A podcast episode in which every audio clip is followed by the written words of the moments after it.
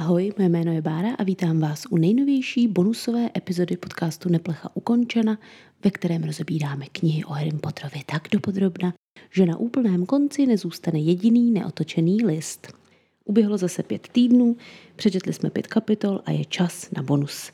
Dneska pro vás mám do posud, řekla bych, asi nejžádanější téma, hned teda po tématu můj názor na filmy, o tom mi píšete velmi často. Dneska se budeme věnovat hůlkám. Rovnou asi zmíním, že tohle to určitě nebude jediná epizoda, ve které se budeme věnovat hůlkám, eh, buď tady, anebo potom na Hero Hero časem určitě výjdou další epizody o hůlkologii. Je to podle mě hodně obsáhlé téma, které určitě nejde zpracovat do jedné epizody. A já jsem si ho sama tak jako trošku provizorně rozřadila do tří kategorií ve své hlavě. První kategorie je historie hůlek a všechno okolo hůlek, tomu se budeme věnovat dneska. Druhá, podle mě dost zajímavá kategorie, na kterou dojde časem, je kdo používá co, respektive kteří kouzelníci mají hůlky ze kterého dřeva, jaké používají jádro a tak dále a hlavně, co to o nich vypovídá. A třetí kategorie, ke které se dostaneme až za hodně dlouho, mám to v plánu někdy do sedmé knihy, jako doplněk, tak je přemožení hůlky jako téma.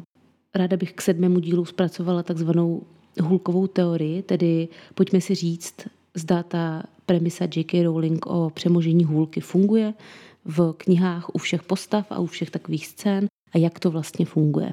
Takže tím se dneska vůbec nebudeme zatěžovat, nebojte. Dneska to bude spíš takové odlehčené, doufám, a začneme teda definicí, aby to zase tak odlehčené nebylo, co je to vlastně hůlka. Jako bychom byli zase ve škole, že jo? Vždycky, když jsme ve škole načínali nějaké nové téma, tak první, co jsme si museli zapsat do sešitu, tak byla definice. Takže Definice hůlky je, že je to částečně vědomý kouzelnický nástroj, skrze který čaroděj nebo čarodějka vede svoji magickou moc a tím znásobuje svoji sílu a zajišťuje tak komplexnější výsledek svého konání. Kouzelníci tedy nutně pro používání magie hůlku nepotřebují, to je základní věc. Je to s ní ale mnohem jednodušší a díky ní dosahují výraznějších výsledků. Takže hůlka je něco jako třeba plavecké brýle. Plavat se dá i bez nich, ale buď plavete na paní Radovou, anebo vás to štve víc, než baví, protože máte plné oči vody. Tudíž si radši ty brýle vezmete a máte to jednodušší. Ne, netuším, proč přirovnávám hůlku zrovna k plaveckým brýlím, byla to první věc, která mě napadla. Každopádně nejrozšířenější jsou hůlky v Evropě, naopak nejméně se používají v Africe. Tam je stále dost silná tradice takzvané bezhůlkové magie, což dává smysl, protože je to přirozenější. Eh, jako už teď na začátku mi připadá zvláštní, že se v Bradavicích učí kouzlit výhradně s hůlkou. Jasně, je to jednodušší, mají díky tomu větší moc, tudíž určitě jsem pro, aby se hůlky používaly. Ale je to jako u těch plaveckých brýlí. Nebylo by fajn nejdřív se naučit kouzlit bez té hůlky, aspoň nějaké základy, jako třeba jak si přivolat hůlku, když ji člověk zna nemůže najít, a až potom začít pracovat s hůlkou. Takhle si podle mě hrozně serou do bod, že to tak musím říct, protože oni jsou díky tomu zranitelní. Když nemají hůlku, jsou to prakticky mudlové. Neumí používat svoji kouzelnou moc bez toho nástroje, který se jim může docela jednoduše ztratit, anebo jim ho může někdo vzít. V knihách se bezhulková magie téměř nepoužívá. Tuším, že kromě Harryho náhodných epizod ve vsteku ji používá možná Brumbál a možná Voldemort, jestli se nepletu, jestli to není jenom ve filmech. Takže to vypadá, že jenom Ti nejmocnější kouzelníci jsou schopní kouzlit úplně bez hůlky. Ale podle tady toho, z toho základu napsaného J.K. Rowling to dokáže každý. Akorát ta kouzle nebudou tak impozantní. Tudíž Brumbál a Voldemort to používají nejspíš proto, že s hůlkou jsou už až moc dobří a i magie bez hůlky je pro ně použitelná v běžném životě docela jednoduše. Takže proč by se s tou hůlkou obtěžovali? Ale proč třeba taková plítová občas nepřivolá květináč jenom mávnutím ruky, nebo proč třeba Snape nemíchá kotlík jenom prstem, když jakoby podle tady tohohle by to jasně měli být schopni udělat. Jo, je možné, že se to studenti třeba potom učí v sedmém ročníku školy, když se v šestém ročníku učili neverbální kouzla, tak v sedmém se mohli učit přivolávání věcí a fungování bez hůlky, ale mě to prostě nedává smysl, já bych to obrátila. Nejprve bych je v prváku naučila ten základ, tedy kouzlení bez hůlky, aby si když tak poradili v nebezpečí a až potom ty zbylé roky bych to pilovala s tou hůlkou. Každopádně já nejsem profesor v Bradavicích, jo, takže asi mají nějaký důvod. My nevíme, kdy a kým byly vynalezeny hůlky a taky nevíme kde, ale bylo to v Evropě. To je jisté, protože z té se pak šířily do světa. Co víme, je, že už v roce 382 před naším letopočtem hůlky prodávali a vyráběli Olivanderovi, protože to mají napsané na dveřích svého obchodu, že? takže budeme jim to věřit, že to není jenom reklama. Tudíž víme s jistotou, že hůlky vznikly už před Kristem.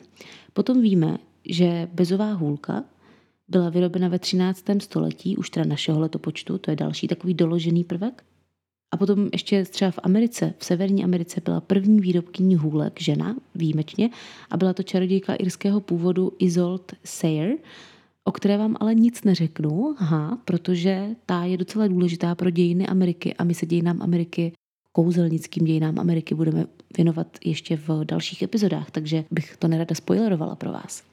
Je zajímavé, že v Americe žáci Ilvermony, té školy, hůlky dostávají, až když přijedou do školy a přes léto je musí v té škole nechat. Vůbec nesmí fungovat mezi mudly a mít u sebe hůlku. Což jako na jednu stranu je podle mě to o trošku chytřejší systém než britský hlídáček, protože jako hlídáček, který detekuje jakoukoliv magii, je vlastně dost k ničemu, že jo? K tomu se ještě dostaneme. Ale zase, kdyby je někdo napadl, nevím, třeba moskomor na dětském hřišti, stát se může cokoliv v létě, tak by se mu neměli jak bránit, pokud teda netrénují tu bezhulkovou magii. V Africe se hulky začaly teda zlehka používat a objevovat až ve 20. století. A jak jsem říkala, tak hulky jsou částečně sentinentní. To znamená, že je každá unikátní na světě nejsou dvě stejné hůlky a stejně jako se kouzelník učí magii, se i jeho hůlka učí toho kouzelníka. Divná formulace, ale jako je to tak. Tudíž časem jsou spolu víc a víc eh, provázáni, ten kouzelník s tou hůlkou a v ideálním případě, když byla hůlka vybrána správně, tak jim to hezky klape a paráda. Zkoumání hůlek se nazývá takzvaně hůlkologie a je to v slovy pana Olivandera komplexní vědní disciplína. V Bradavicích se hulkologii věnují bohužel při dějinách čara kouzel a bohužel v šestém ročníku, tudíž to my jsme nezažili, protože Harry se na historii po pátém ročníku vykvákl. Pokud se chcete stát hůlkologem a potažmo teda i výrobcem hůlek, protože se zdá, že tyhle ty dvě odvětví jsou dost propojena, musíte si najít nějakého výrobce hůlek, který bude ochoten vás vzít k sobě do učení. A je to opravdu náročná disciplína, už třeba jenom to, že faktem je, že hůlka si vybírá kouzelníka, znamená, že není úplně lehké předvídat, který kouzelník se ke které hůlce bude hodit. Není to nic exaktního, zkrátka oni se snaží vypozorovat, které hůlky se hodí ke kterým lidem a na základě toho potom je doporučovat dál, ale úplně neví, která hůlka chce koho. A to je asi důvod, proč pan Olivander furt všechny posuzuje a odhaduje na základě jejich hůlek, protože podobně jako to někteří lidé dělají třeba se znamením zvěrokruhu, jo, takový to, on je lev, tak to je jasný, toho neskrotíš, jo, a tady tyhle ty pindy. Já vím, že to lidi dělají často, ale že to přijde hrozně vtipný. Tak eh, to dělá přesně pan Olivander s hůlkama, akorát, že on se v tom jakoby snaží teprve najít ten vzorec, který do posud teda kouzelníkům bohužel uniká. Po pečlivém učení takový nadšený žák tvorby hůlek dojde do bodu, kdy je na čase, aby vytvořil svoji první hůlku. Každá hůlka je posuzována podle čtyř základních komponentů. Ty komponenty jsou, z jakého je dřeva, jaké má jádro, jak je ohebná a jak je dlouhá. Začneme tím nejdůležitějším, což je dřevo. K výrobě hůlky se dá použít víceméně jakýkoliv druh dřeva, ale zdaleka ne jakýkoliv strom nebo jakýkoliv keř tak jako poměrně malá část lidstva má v Harryho světě kouzelnou moc, i stromy mají kouzelné vlastnosti jenom opravdu v nepatrné míře. A právě takový strom, který má nějakou tu magickou moc, je jediný vhodný pro odebrání dřeva a následné vytvoření hůlky. Představte si to tak, že máte obrovský dubový háj, ve kterém je třeba no klidně tisíc stromů. A jenom jeden z nich má magický potenciál a je vhodný pro uh, hulkologii. Úkolem výrobce hůlek je tady ten jeden jediný strom v tom obrovském dubovém háji najít a identifikovat tu jeho vhodnost. Což je teda údajně velmi náročný proces, asi nejnáročnější skoro. Ještě možná honit Fénixe nic moc, to je teda, když to je hnusný, fuj, honit Fénixe, tak řekněme to jinak. Uh, odblaňovat dračí srdce je taky asi dost nic moc, no radši to necháme. Každopádně prostě, jo, není jednoduchý najít magický strom.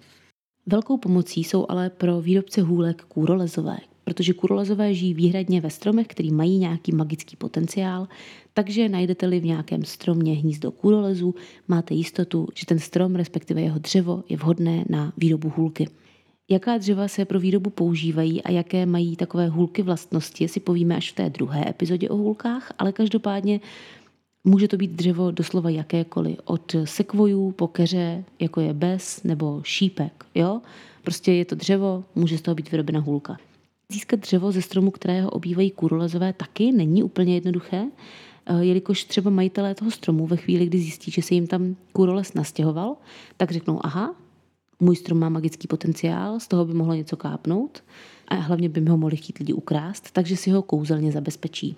Tudíž ten eh, kouzelník, který se snaží to dřevo získat, si ho buď musí od toho majitele koupit, což se třeba výrobcům hůlek asi úplně nevyplácí, a nebo ho prostě musí nějak přemoci.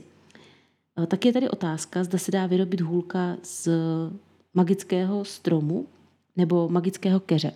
A teď nemám na mysli prostě nějaký ten dub s magickým potenciálem, ale skutečně nějakou kouzelnou rostlinu, jako je třeba vrba mlátička, nebo možná jsem si říkala, že i ďáblovo osidlo by teoreticky mohla být dřevina. Nevíme, jestli to je možné. Nikde mi to nebylo zodpovězeno, tahle otázka. Každopádně já jsem si říkala, že pokud by to možné bylo, tak by taková hůlka asi musela být neobvykle mocná a mě by zajímalo, jaké by měla třeba speciální vlastnosti. Třeba ta hůlka z vrby mlátičky, tu bych docela brala, ta si myslím, že by byla asi dobrá na souboje, předpokládám. Tak jako teďka ještě taková zajímavost, že dřevo hůlek našich tří hlavních protagonistů, našeho zlatého tria, trojlístku, Harryho, Rona a Hermiony, J.K. Rowling vybrala na základě keltského kalendáře, e, přičemž měsíc jejich narození sedí ke dřevu, které je připsáno tomu měsíci v tom keltském kalendáři. Mimochodem to tak vychází i u Draka Malfoje, ale to J.K. Rowling tvrdí, že byla spíš náhoda, že si nemyslí, že to u něj udělala schválně. Harry má teda hůlku z cesmíny, což je v angličtině holy, a to se jí děsně hodilo do krámu, protože dřevo cesmíny bývá spojováno s odrážením zla, nebo ochranou a má přinášet štěstí. To ona právě udělala záměrně, že vybrala to dřevo pro tu Harryho hůlku, pak si všimla toho, že podle kalendáře sedí teda s jeho datem narození, měsícem, a tak se rozhodla, že tímhle propojí Harryho, Rona a Hermionu a Ronovi a Hermioně potom už to dřevo na hůlku našla čistě jenom na základě tohodle.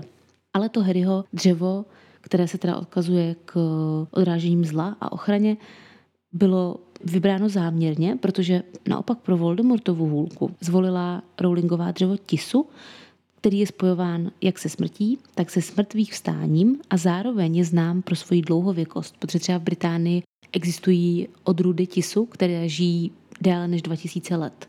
Zároveň teda je tis docela jedovatý a nemá úplně dobrou pověst, řekněme. Takže k Voldemortovi výborná volba. Mě tak ještě napadlo, že když se na tady tyhle dvě dřeviny podíváte, na tis a cesmínu, tak obě dvě mají červené bobule a jsou to jakoby svým způsobem s hodně přivřenými oky rostliny na podobné bázi. Připadá mi super, že nad tímhle tím autorka uvažovala už při psaní té první knihy. To je jako wow. A že to zpracovala takhle dopodrobna. Tím se dostáváme k magickým jádrům. To může být v podstatě cokoliv, jakákoliv magická rostlina nebo zvíře. Tradičně to bývá teda spíš část zvířete, ale existují teda i veganské verze pro čaroděje, kteří nechtějí nikoho vraždit nebo někomu něco trhat. Dneska to je tak, že se každý výrobce hůlek časem specializuje a zaměří se na pár konkrétních druhů jáder, nebo dokonce třeba jenom jedno, a ty potom piluje k dokonalosti. Třeba náš pan Olivander používá, jak víme, pera z Fénixe, jednoročí žíně a dračí plány, ale třeba ještě jeho otec používal úplně jiné materiály, jako třeba byly žíně z kelpí nebo fousy maguára, což je taková ta jakože kočička, eh, ze které má v sobě půlku křivonožka, nebo třeba trolí fousy. Jo. Přičemž eh, tady ta jádra byla o dost slabší než ta, která používá rod Olivanderů dneska. A mě, jako když jsem tohle četla, tak jsem uvažovala nad tím, že tím pádem by v hůlkách některých těch starších knižních postav mělo být zohledněno to, že je nevyráběl tady náš pan Olivander, ale ještě třeba jeho rodič. Tudíž teoreticky by Brumbál neměl mít úplně hůlku třeba s dračí blánou, ale řekněme třeba s trolím fousem protože v té době mu ji nejspíš vyráběl někdo jiný. Jenomže zrovna u Brumbála to neověříme, protože ten používá že jo, hůlku moci, bezovou hůlku a nevíme, jakou měl předtím, myslím, pokud se nepletu. A žádné takhle staré postavy tam asi nemáme, ale každopádně budu na to dávat pozor, kdyby se tam někdo takový objevil. Jádro podle všeho dokáže ovlivnit temperament té dané hůlky, proto pan Olivander nepoužívá třeba vlasy víly, jak sám zmiňoval, na rozdíl od Gregoroviče, protože podle něj jsou potom ty hůlky moc náladové. Právě tady ten náš pan Olivander, jak ho budu tady v té epizodě docela často nazývat, byl velkým průkopníkem tady těch uh, tří jader, do kterých, na které se soustředil, protože do té doby, než on nastoupil na svoji pozici, byla běžná praxe, že si čaroděj nebo čarodějka do toho obchodu přinesli jádro vlastní, většinou z nějakého tvora, k kterému měli nějak blízko a ten výrobce jim ho do té jejich hůlky prostě jenom bez keců zapracoval. Takže třeba jste chovali, nevím, hypogryfy, tak jste hypogryfa hezky poprosili, ustříli jste mu jednu žíni, přinesli jste si ji do prodejny a řekli jste, prosím vás, abych chtěl tadyhle hůlku z žíní tady mého hypogryfa, který se jmenuje Kokoš. No a to vedlo k tomu, že ty hůlky byly málo účinné a často ani charakteru toho jejich vlastníka neodpovídaly. Nebylo to prostě dobré spojení. A když teda pan Olivander sledoval svého otce, jak zápasí s těmi jádry typu, já nevím, chlup z Maguára nebo žíně z kelpí, nebo třeba dokonce údajně ten jeho otec používal i stonky z třemdavy, což je ta veganská verze. To je zajímavé, že i rostlina mohla být narvána do další rostliny, jako dřeva, jako jádro. No a v tu chvíli on si řekl, že to je prostě celé neefektivní, nedává to smysl a vymyslel, že by každý hůlkolog měl používat svá vlastní jádra a že by se ti kouzelníci měli přizpůsobit. No a ještě taková zajímavost ohledně cen. Eh, u pana Olivandera stojí v prvním díle všechny hůlky 7 galeonů. Jenomže potom v šestém díle Křiklan říká, že jedna jednorožčí žíně stojí 10 galeonů. Tudíž jenom to jádro je o 3 galeony dražší než celá Olivanderova hůlka. Jasně, rozdíl pěti let, mohlo se všechno zdražit, inflace, nebo Olivander bere někde třeba zase naopak opravdu hodně levné dračí blány, třeba za, já nevím, galeon jednu a tím to vyrovnává. Nevím, ale je to zvláštní. A stejně jako J.K. Rowling naše trio propojila tím, že mají jejich hůlky dřevo podle keltského kalendáře, je lehce spojila i tím, že každý z nich má hůlku z jednoho z těch tří Olivanderových základních jáder. Ron má hůlku z žíní z jednorožce, Hermiona má v hůlce dračí blánu a Harry samozřejmě pero z Fénixe. Pak tady máme další důležitý parametr a tím je délka. To je opravdu věc, která se řeší a nejenom v pánských sprchách anebo v soutěžích o nejdelší štrůdl, ale i při výrobě hůlek. Zdá se, že délka hůlky je často uměrná délce jejího majitele teda jako spíš výšce jejího majitele. Žádný podle nosa poznáš kosa, ale jsem si jistá, že i tohle je vtip, který mezi čaroději koluje. Hagrid má třeba hůlku, která má 16 palců, což je 41 cm. Je to nejdelší hůlka ze všech v knihách zmíněných. Což sedí, protože Hagrid je zase největší osoba v knihách, která vlastní hůlku. No a naopak Ambridgeová, která je opravdu prťavá, má hůlku, která byla popsána jako neobyčejně krátká a tlustá, což zní nechutně stejně jako ona. No a mimochodem taková zvláštní náhoda je, že obě dvě tady ty hůlky, ta nejdelší, ta nejkratší, byly zlomeny v průběhu knih, teda respektive Hagridova byla zlomena už roky před začátkem knih a Ambridgeové zlomili hůlku kentauři, když eh, se jí snažili unést v zapovězeném lese. Pan Olivander, mentor tady toho dílu, říká, že nelze při výběru hůlky se řídit jenom velikostí jejího majitele, že záleží i na povaze. Podle něho dlouhé hůlky tradičně inklinují k lidem s hodně extrovertní povahou, anebo k těm, kteří kouzlí hodně dramaticky, což třeba u Hagrida sedí, protože jak víme, tak Hagrid je opravdu jako extrovertní, otevřený člověk. Takové ty středně dlouhé hůlky jsou vhodné zejména pro ty, kteří kouzlí s pořivými, elegantními gesty ty krátké si obvykle vybírají čarodějové nebo čarodějnice nějak lehce pochybného charakteru. Tudíž třeba Ambridgeová, že ta je sketa, takže je to jasný, že má krátkou hnusnou hůl.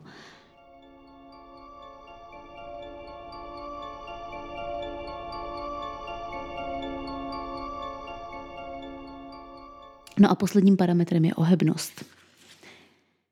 Uh, oblíbený parametr pana Olivandera, tento zmiňuje velmi rád a komentuje, jak je kdo flexibilní. Třeba Harry má tedy hodně pružnou hůlku, Bellatrix má hůlku nepoddajnou, Draco Malfoy ji má přizpůsobivou a Hagrid ji má křehkou. což mě pobavilo, protože jasně, že má Hagrid křehkou hůlku, šla mu velmi dobře zlomit. Ale teda hlavně má Hagrid křehkou, protože je samozřejmě křehká duše. Jo, slyšeli jste, jak je na tom krásně ilustrováno, že i ohebnost hůlky hraje roli a vypovídá něco o jejím majiteli. Jako když to tak čtu, tak já bych asi vždycky po seznámení se s kýmkoliv ve světě čara a kouzel vyzjistila nenápadně všecko o jeho hůlce, abych teda rovnou věděla, s kým mám tu čest a co od takového člověka mám čekat. Protože podle toho, co tady vidím, se mi to zdá jako podstatně přesnější ukazatel, než třeba právě ta znamení zvěrokruhu. No a teď tady máme takové depresivní téma smrt hůlky. Jo, šokující hůlka může zemřít. Respektive jsou dva typy znehodnocení hůlky, nebo respektive tři ještě může někdo zlomit, ale dva typy odchodů hůlky. Ten první, tomu se říká wilting, neboli vadnutí. A to je moment, kdy hůlka ztratí všechnu svoji magickou sílu a přestane čaroději sloužit. Tomu může dojít třeba po nějaké napjaté situaci mezi tou hůlkou a jejím vlastníkem. Třeba hůlky z dřeva lísky často vadnou po smrti svého majitele. To uznejte, že to je docela napjatá situace, když vám umře majitel. A pokud je v nich ještě jednorožčí žíně, což je jádro, které je obzvlášť citlivé, tak je to celkem jistota, že ta hůlka už nebude použitelná protože jak lískové dřevo, tak jednorožčí žíně jsou extrémně věrné materiály. No a potom třeba hůlky z platanu zase rády uvadají, pokud jsou znuděné. Pokud je dlouho nikdo nepoužil, tak to vyřeší dramaticky a prostě a jednoduše vzplanou, aby ukázali tomu svému majiteli, že teda jakoby je měl používat. Jsou taky trochu drama queen mezi hůlkama. Eh, další důvod uvadnutí je třeba kvůli studu. Když ta hůlka nedokáže splnit to, co po nich ten jejich majitel chtěl, tak eh, občas prostě zkrátka a jednoduše přestane úplně fungovat. Prostě postaví si hlavu, stydí se a radši už nedělá nic. A jak teda tady z toho popisu vidíte, tak většinou, až teda s výjimkou na tu jednorožčí žíni, vadne to dřevo té hůlky, tudíž se tady tohle dá zachránit tím, že se z té hůlky víme její jádro a to jádro se tak jako přesadí do nového dřeva. Je to ale velice nebezpečný proces, protože při něm může uvadnout nebo jako zhynout i ta samotné jádro a člověk si může potom hledat a cvičit úplně novou hůlku, což nikdo nechce. Že? No ale krom vadnutí může hůlka i regulérně zemřít. Být nenávratně zničena. To nám ukázal nejprve Ron ve druhém díle, když si ji zlomil, a potom i Harry ve díle sedmém, ale jasně v případě Harryho, když nenávratně nezemřel ani on sám v tom sedmém díle, tak pochopitelně to přežila i ta jeho hůlka. Ale jako když se tak vezmeme, tak bezová hůlka je vlastně docela opravdu ideální nástroj pro výrobce dalších hůlek, protože kdyby ji pan Olivander vlastnil, tak by si klidně na ten svůj krámek mohl lípnout nápis opravíme neopravitelné a byla by to pravda. Potom by měl teprve obrat. A teď tady máme uh, povídání o výrobcích hůlek. Pojďme se kouknout na to, kdo všechno tedy vlastně hůlky vyrábí a jestli je fakt pan Olivander nejlepší. Krom výrobců existují tzv. držitelé hůlek, ale nepředstavujte si pod tím znešeným titulem nic eh, zásadního. Jsou to prostě prodavači, kteří sami ty hůlky neumí vyrábět. Údajně úplně prvními výrobci hůlek byli druidové, kteří si ale mysleli, že hůlku lze vyrobit z jakéhokoliv dřeva, že vůbec nemusí mít magickou moc.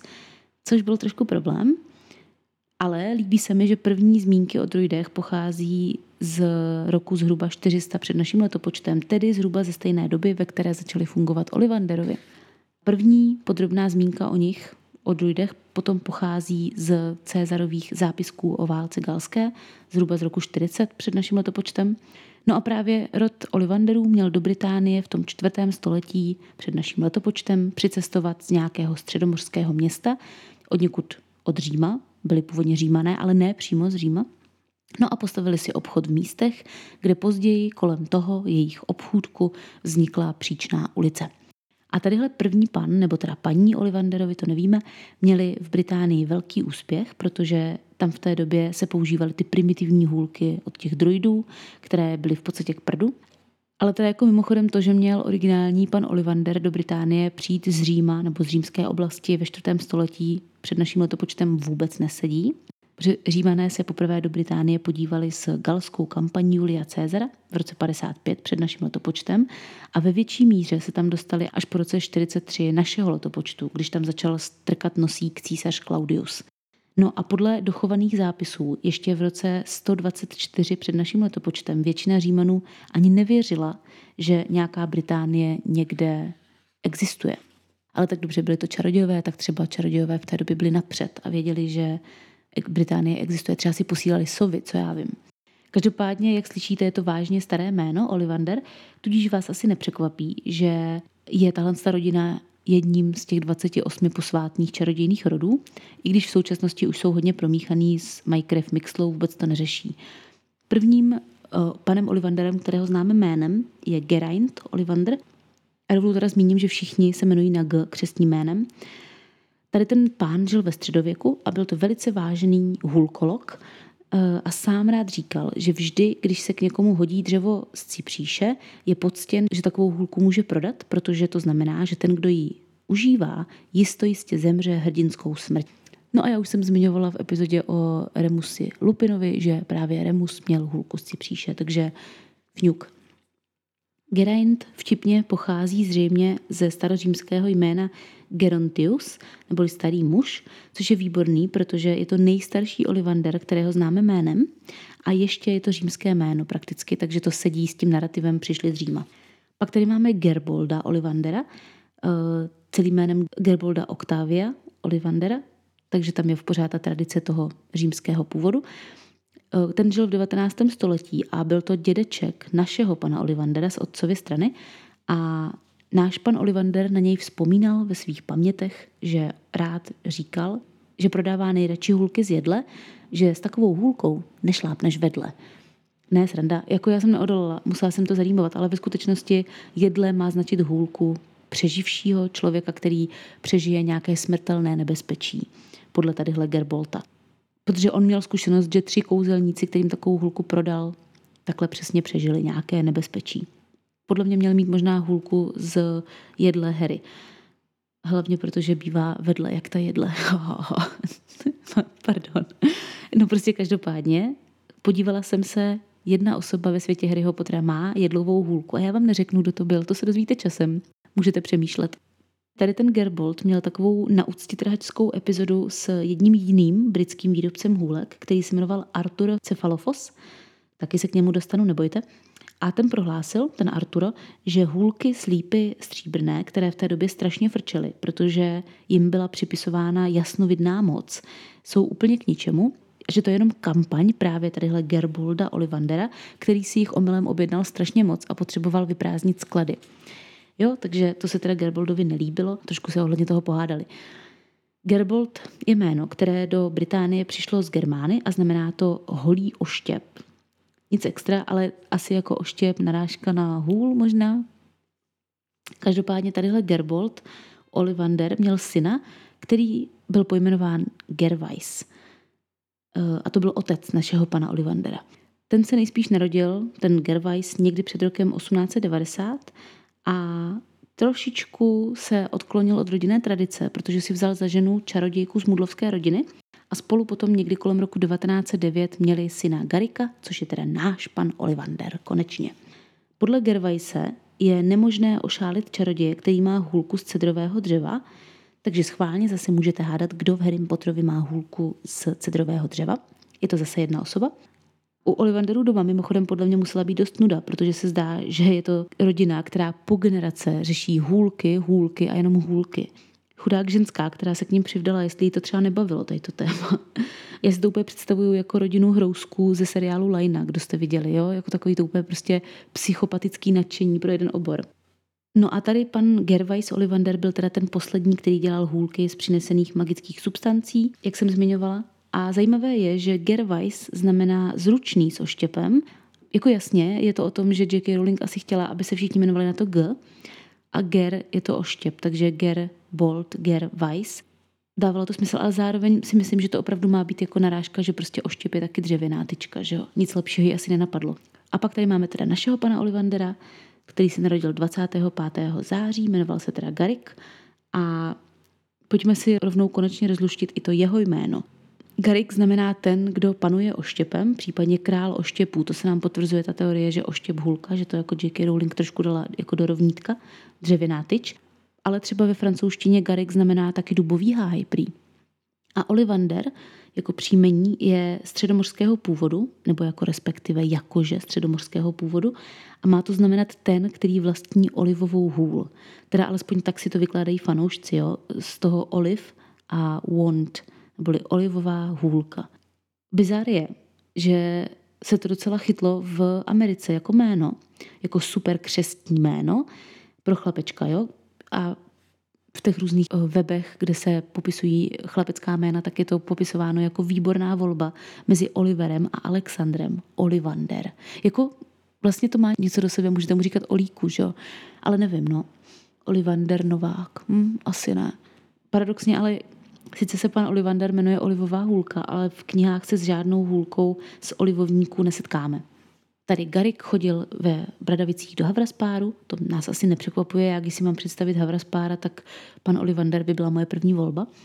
A když potom přišel s těmi třemi základními jádry, tak se to nesetkalo ze začátku úplně s úspěchem, protože každý chtěl být originální, chtěl mít, já nevím, hůlku z chapadla olbřímí olihně, ale potom zjistili, že opravdu ty jeho hůlky jsou o dost mocnější a tak teda sklapli okáčko, berem hůlku s dračí blánou. Pojďme se teda podívat na Arturo Cephalofose, což je ten konkurent jejich a podle vzpomínek Garika Olivandera se jednalo o trapného amatéra a ignoranta, aby taky ne, když mu rážel dědu. Což je teda trošku podpořeno i tím, že skutečně tady ten výrobce hůlek zkrachoval a jeho prodejna se nedochovala. Arturo je samozřejmě varianta Artura, ale Cephalofos je slovo spojené s dvou řeckých slov. Ze slova cephalo, což znamená hlava nebo mozek, a fos, což může být noha nebo kde. Když to spojíme, tak nám z toho vychází něco ve smyslu mozek, kde, což je docela vtipný a odpovídá to tvrzení, že to byl ignorant, že jo. A potom, tady tohle je výborný. Eh, asi vás nenapadne, jakého dalšího výrobce hůlek zmíním. Ve světě Harryho Pottera do téhle z té kategorie totiž spadá i smrt. To mě vlastně přišlo docela dobrý, že uh, smrt vyrobila bezovou hůlku a taky oficiálně v cechu hůlkologů. To má pan Olivander ale hustý kolegy, co? Pak tu máme Kosme eh, Akadora a tohle bude bolet všechny z vás, kteří mluvíte francouzsky, takže pokud mluvíte francouzsky a bolí vás, když se snažím něco vyslovovat, tak eh, přeskočte o dvě minuty, děkuju. Tady ten pán je majitelem francouzské prodejny hůlek, která se jmenuje Baguettes Magiques de Cosme Acador. Protože hůlka že v francouzštině je bageta. Respektive bageta znamená francouzský hůl a jenom se tak říká bagetám jako pečivu, jsem pochopila teda. Takže nám to přijde vtipný francouzům, zase tak ne. Eh, sídlí teda v Paříži, tedy ten prodejce, na Montmartu v období britské příčnalice a Akachor asi nic neznamená, ale zjistila jsem, že akajou, nebo jak to přečíst, je druh mahagonu, který se používá výrobci skříní, tradičně právě ve Francii. A kosmé znamená krásný nebo organizovaný, takže to bude asi fajn hůlka od takového pána.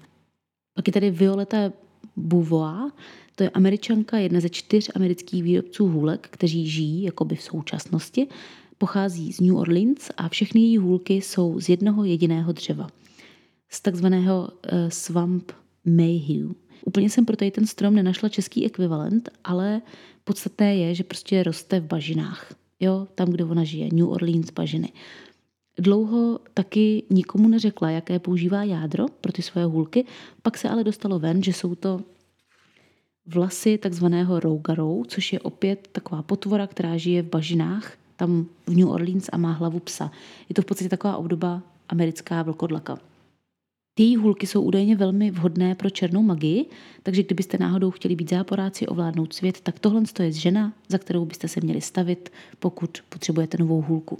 Pak je tady Shikoba Wolf. Tady úplně nevíme, jestli to je čaroděj nebo čarodějka, jak je ho byla nebo byl pohlaví, každopádně je to výrobce, výrobkyně hůlek numero duo v Americe. Byl, byla to nativní američan, američanka a používal, používala jako jádro ocasní pera hromového ptáka, toho, kterého vypustil ve fantastických zvířatech jedna mlok. Ty její nebo jeho hůlky jsou údajně velice mocné, je ale náročné je skrotit. A jsou velmi vhodné pro přeměňování. Potom je tady Johannes Jonker, a to je americký výrobce číslo 3, Tohle je mudlorozený čaroděj, což je zajímavé, protože tohle je řemeslo, které se většinou předávalo spíš jako tradičně v rodinách, ale tady toho Johannese otec byl výrobce skříní, takže on měl výhodu v tom, že uměl pracovat se dřevem a to magické už se pak jenom doučil. Ty jeho hůlky jsou oblíbené, protože jsou krásné a on do nich vkládá jako takovou dekoraci eh, perlu, podle toho je poznáte. a jako jádro používá chlupy vampuse. A poslední americký výrobce hůlek je Tiago Quintana. Jeho hůlky vzbudily po uvedení na trh velikánský poprask, protože eh, byly velmi hladké a dlouhé a kouzla, která z nich vycházela, tak byla neobvykle elegantní a mocná. On totiž jako jádra používal obratle ze zad takzvaného bílého vodního monstra, které žije v Arkansasu někde. Tady těch monster není úplně moc, takže po zveřejnění toho, jaké jádro používá, byla veřejnost jako trochu rozhořčená, protože se báli, že ty hůlky chtiví kouzelníci vyhubí tady to bílé monstrum. Potom se ale ukázalo, že on jediný dokáže ta monstra přilákat. Takže vlastně v pohodě, protože prostě on jich tolik nezabil, aby to zase nějak jako ovlivnilo jejich populaci. On už teda umřel a e, to tajemství, jak bílé vodní monstrum přilákat, nikomu neřekl. Takže ty v pohodě žijou a hůlky už se dál nevytváří z jeho dílny. Potom tady je Gregorovič, jenomže toho já vynechám, protože ho plánuju probrat v té příslušné epizodě v podcastu. A pak je tady taková vtipná zmínka z filmu. V Harry Potterově jedničce, když prochází Harry příčnou ulicí, tak je tam tabule a na ní je napsáno úžasné hůlky Jimmyho Kidela. Přitom je jasně specifikované v knize, že si všichni kupují hůlky u pana Olivandera. Takže chudák Jimmy Kiddell asi nemá moc dobrý biznis. Každopádně to jméno je nejpravděpodobněji, ale nevím to s jistotou, narážka na Jimmyho Kimmela, že jo, což je americký moderátor takové, řekla bych, opravdu známé talk show. Proč tam je to jeho jméno, netuším, ale mám podezření, že si to možná zaplatil, že tam chtěl být, nevím. Eh, každopádně tím jsme hůlkotvůrce vyčerpali a nezbývá nám nic jiného, než kouknout se ještě na to, jak tradičně se vlastně hůlky spojují s kouzelníky v našem světě a jaká je jejich historie. Dost fascinující je, že hůlky se možná používaly už v pravě. Respektive byl nalezen hrob takzvané červené dámy z Pavilendu v Británii. A ta pohřbená měla kolem sebe nějaké kroužky a hůlky. Výklad archeologický je, že to byly teda rituální předměty, jak ty kroužky, tak ty hůlky. To je potřeba brát trošku odstupem, protože archeologové říkají o všem, o čem neví, co to je, že to je rituální, trochu v nadsázce, jo. ale opravdu jako většinou, když prostě je něco rituální, tak čtěte, nevíme, co to je, tak teoreticky to mohli používat k nějakým obřadům. A pak se ukáže, že to byl třeba sedník, že jo. Eh, no každopádně třeba prokázané je, že v období středního Egypta, což je zhruba 2000 let před naším letopočtem, se používaly hůlky z hrošího klu a na nich byly rituální popisky a byly používány při porodech. Jejich úkolem bylo vyvolat Taveret, což byla bohyně porodu a vyvolávali ji pomocí teda hrošího klu, protože ona měla hlavu hrocha. A samozřejmě teda nechybí ani zmínka z Homéra, to bez toho by nemohla být epizoda. Uh, Homer pro hůlky používá slovo rahabdost a zdá se, že se jednalo o takové tlustší verze toho, jak vypadá moderní hůlka a byly používány třemi bohy, jmenovitě Hermem, Aténou a Kirké. Hermes hůlku používal k uspání různých osob, Aténa ji potom použila proto, aby Odisea nejdříve postaršila a potom zase naopak omladila a Kirke pomocí hůlky proměnila Odiseovi muže v prasata, moje nejoblíbenější část. V Římě potom už byla hůlka docela běžný symbol používaný při různých obřadech a je docela hustý, že existují dochované scény ze sarkofágů ze 3. a 4. století našeho letopočtu, na kterých používá hůlku Ježíš Kristus. Konkrétně s ní oživuje Lazara a vyčarovává, když to tak můžu říct, eh, jídlo a krmí jim ty hladové, což mě přijde docela zajímavý. A indikuje to, že byl teda Ježíš opravdu možná čaroděj. V Itálii se potom ta tradice hůlek uchovala v podobě pohádkových vil, že jo, ty mají takové ty tradiční kouzelnické hůlky s hvězdičkou nahoře. Do moderního použití se přenesly díky mystickým rituálům a různých kouzelnických show při otevírání nových supermarketů. A to se stalo tak, že hůlka byla uh, nástroj, který byl popisován a používán v takzvaných středověkých grimoárech, což byly knihy mystičná a magie a z těch potom čerpali spousty okultních spolků, hnutí, sekt jo, a tak prostě většina tady těch okultistů používá ty středověké grimoáry, které popisují právě ty hůlky převzané z Říma a takhle. Takže proto se dneska ještě stále používají kouzelnické hůlky a proto se k ním dostala i J.K. Rowlingová a potažmo tedy i my v téhle epizodě. Tak doufám, že vás moje dnešní povídání bavilo. Užijte si zbytek dne A jestli mého hlasu stále ještě nemáte dost, tak vás pozvu na Hero Hero, protože tam jsem pro vás na dnešek připravila epizodu, která se bude věnovat různým předzvěstím smrti. Budeme se bavit o kočičkách, ale taky o spoustě dalších hrozných věcí. Neplecha ukončena